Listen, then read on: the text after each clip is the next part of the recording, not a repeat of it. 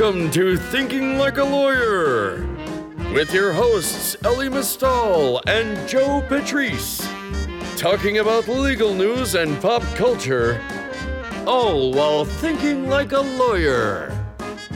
Here on Legal Talk Network. Hello, welcome back to a new edition of Thinking Like a Lawyer, the 2018 edition of this year, where we discuss what it's like to be a lawyer, why you would be a lawyer, why we all have anxiety issues because we are lawyers, whatever. Um, already 2018 is already a better year because Mariah Carey started off by nailing her Times Square ball drop performance this year as opposed to last year. It was amazing it's become like Punxsutawney Phil. Like we evaluate how the year is going to go based on whether or not she can actually do her duties. She nailed it this year, so I think I think things are going well. Obviously, we've already suffered a major setback in 2018. Oh, because apparently uh, Nick Saban can find quarterbacks from Hawaii to come in at halftime to win him championships. Apparently, that's the way the world works. Yeah, no, it was any other coach does that, and it's a desperation move that gets them probably fired. Yeah, I mean, it Nick was, does it and he gets a ring. Yeah, I mean, it was. I mean, it was definitely a desperation move. It just was one that paid off. And Except it kind of was. That's the whole. That's the whole thing yeah. about Saban, right? It kind of it looks. It, anybody, any other coach who did that, it would be a desperation move. But Nick Saban somehow planned to pull his twenty six and two quarterback at halftime if he sucked. Yeah, I mean it it, it, it was bittersweet for me, given that uh, that particular player's first choice school was Oregon, and Oregon failed to even bother to talk to him until the last minute, and therefore we lost him. But you know, good for him. That's not what I have to uh, grind my gears about. oh, thank goodness. No, it's not. This one isn't going to be much better. Actually, no. Look, this is the grinding the gears segment. I'm supposed to be unreasonably angry at something, but here, what I really think is that I'm supposed to be a little bit counterculture on something, and I have a slightly more nuanced take on the H and M coolest jungle monkey in the world situation that that broke this week. So, if you haven't been following along social media, H&M had this advertisement out where they had a little black boy in a green hoodie, um, and the hoodie said "coolest monkey in the jungle." Which was offensive to nearly everybody. H&M, I think they're Swedish or something quickly apologize and blah blah blah blah. And uh, Sean Diddy Combs already offered the little guy like a million dollar modeling contract. Um, it's been a big thing, and people have been very pissed about the insensitivity of H and M. And okay, obviously the ad was insensitive. I am not defending the ad. Okay, thanks. And that's been grinding the gears with Elie today. Uh, however, right in Europe and I think in Africa, it's a very subtle point that I'm trying to make. It's a difficult point. Mm. The word monkey is not quite as immediately in every situation associated as a racial slur if that word is used by other black people. Uh, okay. Okay. So, like, I've got two little black sons occasionally in the privacy of my own home.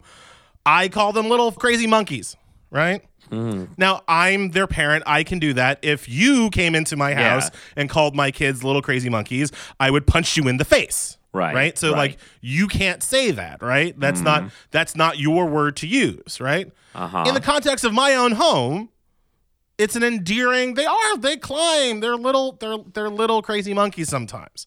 They're huh. cheeky little monkeys sometimes, right? And so my nuanced point is simply this: there is there is a chance, there is a snowball's chance in Sweden that the people responsible for this ad, honestly, at least one of them, honestly did not know that they were being so ridiculously offensive. There's a chance. Now, obviously, whenever these things happen, this is an argument for diversity because I'm sure if H&M employed like I don't know a single black person who saw the ad first. Right. They would have alerted them to this potential problem, to this potential. But I'm just saying, we see a lot of these racialized incidents um, in the world today. And this particular one, I am saying I am not 100% sure was done with malice. Stupidity, awfulness, it was wrong. I'm not 100% sure it was done with malice. Y- yeah. Okay. I mean, most corporate acts of racism are not done intentionally. There are very few businesses that intend to aim towards the KKK you know submarket. Yeah, I Uh, disagree with that. See, that's where. See, I actually think that most often these things are done with intentionality. Oh, my I think this one, this this one, I think was an honest mistake. yeah. uh, Okay. Um, Just my opinion. You don't have to agree. Yeah, no, I mean, generally speaking, people who are trying to make money don't go out of their way to do these things intentionally. They do them because, and you make the excellent point, because they lack diversity, have no sense of what is and is not offensive, and they do those sorts of things. The intentionality is almost always not there. That's why it's not worth making these sorts of excuses and nuanced points for them. You shouldn't do it. I'm not making an excuse for them. I'm saying I understand their position a little bit differently than I understand, say, I don't know Donald Trump's, Okay. who is clearly out there being racist intentionally. Okay. Not a company, but they, fair enough. Um, so that happened. So, so Mariah Carey nailed it in 2018. Elie still waiting. Um, but, but you know we've got many more of these podcasts to go, and I'm sure the next one is gonna gonna land, stick that landing. Um, so what was kind of a big deal towards the end of last year, and winds have changed a little bit, but it's going to become much more of a legal deal this year. And we've got Thornton McEnery here from Dealbreaker, and we're going to be talking about cryptocurrency. What is cryptocurrency? It is uh, it is everything and nothing. Uh, Do we all really know what it is? I actually just got a text from a, uh, a cryptocurrency trader who said, in so many words, uh, it is ninety nine percent bullshit. It's the thing about cryptocurrency, it's it's what it isn't is what's appealing, I think, and what's been appealing, and even today when it's hitting a real bump in the road, it's that it's not anything. It's not backed by the full fa- faith and credit of anyone. It's not really a currency. It's uh, it's code. It's code that's been imbued with with meaning and value. and it's unregulated.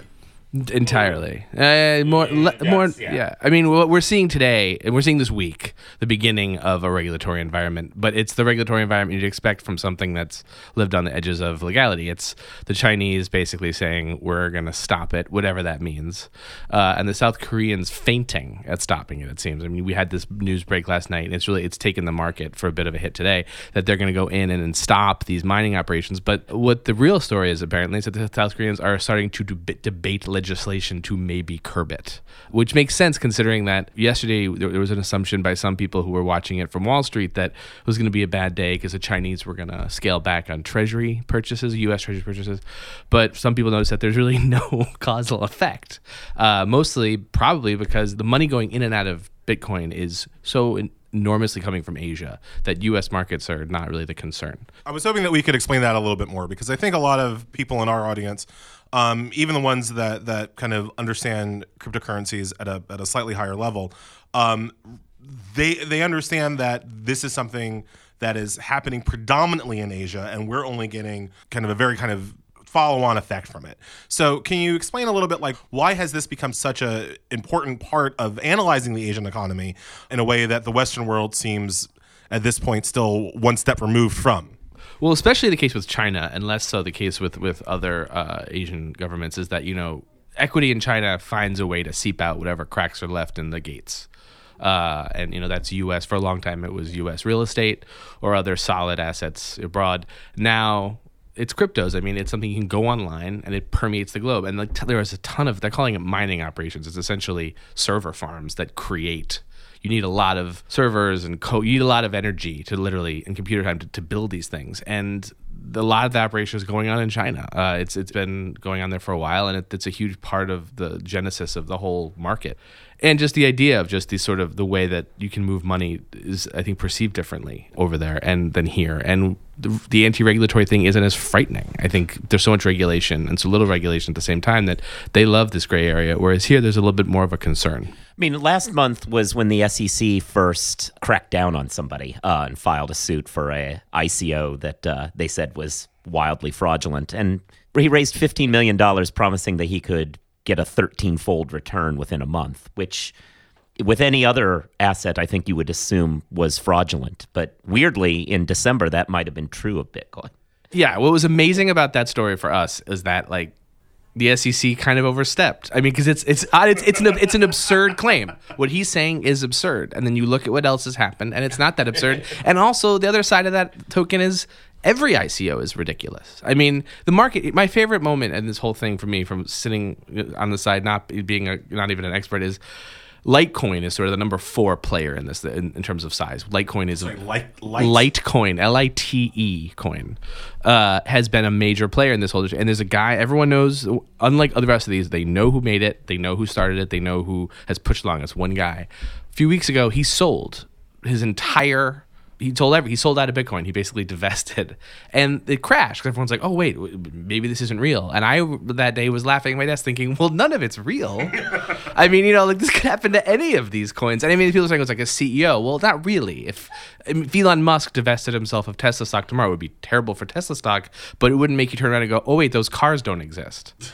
and some people already think they don't exist, but that's a different that's a different conversation. But I mean, it, it, it's a very odd world that they're playing in, and I think now what you're seeing and what's interesting to your audience is that there have been profits. The realness of the product can still be debatable, but now we're seeing actual wealth being created from these things. And this is the first taxable year where people have to pay taxes on this stuff. And the IRS is to, I mean, who knows under Trump? It could be a field day or it could just be a field day, depending on which side of it you're on. There are a lot of, uh, not a lot, there's a handful, as far as I can understand, of these uh, platforms where you can trade and buy cryptos that are allowing you to, to have like a tax thing going where you can literally pay your taxes as you trade and they're just like letting you hold it and then moving it over. But i mean i know some american guys who are starting up these crypto funds who like that. But i mean honestly the whole thing is kind of almost a hilarious joke. It's like people don't want to pay taxes on it. That's why they're in cryptos. There was a tweet i saw earlier today. Um, i think it was sarah Jeong had a had a statement where she's like at the end of the day, this is a computationally complex way to say you hate the government. yeah. What is your confidence level of confidence um, that American regulators have any idea of what's going on? Like, do you have any confidence that American regulators understand the currency to the level where they could even think about making reasonable regulations or applying reasonable standards to them? Well, my confidence in American regulators at the moment is low. Period. I mean, it's a pretty sad moment in the history of American financial regulation. I mean, insofar as it's now been a solid year where we have a government that's purposely undermining the power of regulators. And Bitcoin's kind of a wonderful moment of like, this is the kind of stuff that can happen. There is the argument that can be made, and it's fun to think about for me because I, I traffic in, in financial schadenfreude, that this could be the next mortgage crisis. I mean, there is an amount of wealth being thrown into something that is so for the lack of a better word, batshit that we don't know what's going to happen. So, I mean, yeah, my my my confidence is low that regulators are fully aware of what's going on. I'm sure there's a creeping understanding. I'm sure they're pulling geeks off the street and and, and getting them to give them a really good sense. But the thing about it, and the thing that's kind of fascinating that underlies the entire the entire structure of this thing, is that at the heart of this is the blockchain, which is another thing that gets thrown around constantly. And the blockchain is almost as counterintuitive base for this entire thing. So so this for so kids, this is where I get off the train, no pun intended. I basically understand what Bitcoin is. I do not understand what blockchain is. I do not understand how they interact. So I have, I think, what I would now at this point term a probably like a, 75% total grasp of, of blockchain. I think I understand it as an idea. And the idea is essentially it's a constant recording of trades. I mean, it's it's really what it is. It's it's every large institutional bank that's been fined in the past 15 years. It is their dream come true that people built for the opposite function of what they're looking for. It's a self-regulatory dream machine. I mean, it, it records everything that goes in and out. So for you to get Bitcoin or get any of these cryptos, it has to go through has to go through a server. It has to be it's something coming in and something coming out, where it's coming in from, where it's going out to. And it's all there. It's all recorded. It's all you can't not record it. You can't hide this stuff. So the blockchain, people say from Jamie Dimon famously said Bitcoin is a fraud. Cryptos are just for uh, drug dealers and criminals. But in a way, it's the worst way to launder money because the blockchain sees everything and you can go get it. I mean, you can access the blockchain. Regulators could access the blockchain and come April 2019, they might very well be accessing the blockchain and seeing like who's not paying Uncle Sam or you know, or not, or, or it depends how rich you are uh, at that point. But um, but yeah, no, I mean it's uh it's it's really what's going to happen. The blockchain sort of exists. The blockchain at the at the- center of this whole throwing money around thing is actually a system that records everything, and it's kind of fascinating to see how that's going to play out. But if regulators do start to understand that, the blockchain could play in in a major way, and it's going to play in in large banks. Banks are going to adopt it. Regulatory lawyers at banks are going to be dealing with block, probably already are, and we'll start seeing much more implications of it. Yeah, on our, on our side, from the industry perspective, we've been seeing a lot of attention with smart contracts as a possible use of blockchain. Uh, basically, all of these complex, which are more in your wheelhouse than ours, but these complex deals that banks have where if something goes up 3% against LIBOR, blah, blah, you know, whatever, then money gets traded. But it doesn't actually get traded at the end of a quarter. They figured out how much went back and forth and they settle. These smart contracts that run off of blockchain stuff theoretically would move that money instantaneously every time something happened. Uh, that's the dream of transactional lawyers whenever I go to a conference and hear about it. So that's where law is kind of trying to take this. Yeah, I mean, if, if you're of counsel at Barclays, it's going to save you a lot of headaches because some 24 year old moron is able to shadow trade on foreign currency exchanges if you're using blockchain because if he's not just going to call in orders and then never fill, they have to be filled or they don't exist. So I mean, that kind of world will be sort of quote unquote fixed by it. There's always going to be a way around it, but for a while it'll, it'll probably get caught up. Yeah, smart contracts are are blowing up. I guess I guess what I'm saying is that I don't understand a recording device or technology that can't be turned off that you still have to turn on in the first place in order for it to then never be turned off again. it could be turned off, but the money will never go anywhere, and coin won't move. I mean, in order to in order to move Bitcoin, in order to move cryptocurrencies, you have to use the blockchain. It, it's the server; it has to go in and out. There's the only way. Thornton McEnery cannot trade Elie Mystal Ethereum. I can't just pass it to you. It has to go through the blockchain. I've got to sell it back, and it's got to come back out. So, in order for this these currencies to move, they have to go through this thing.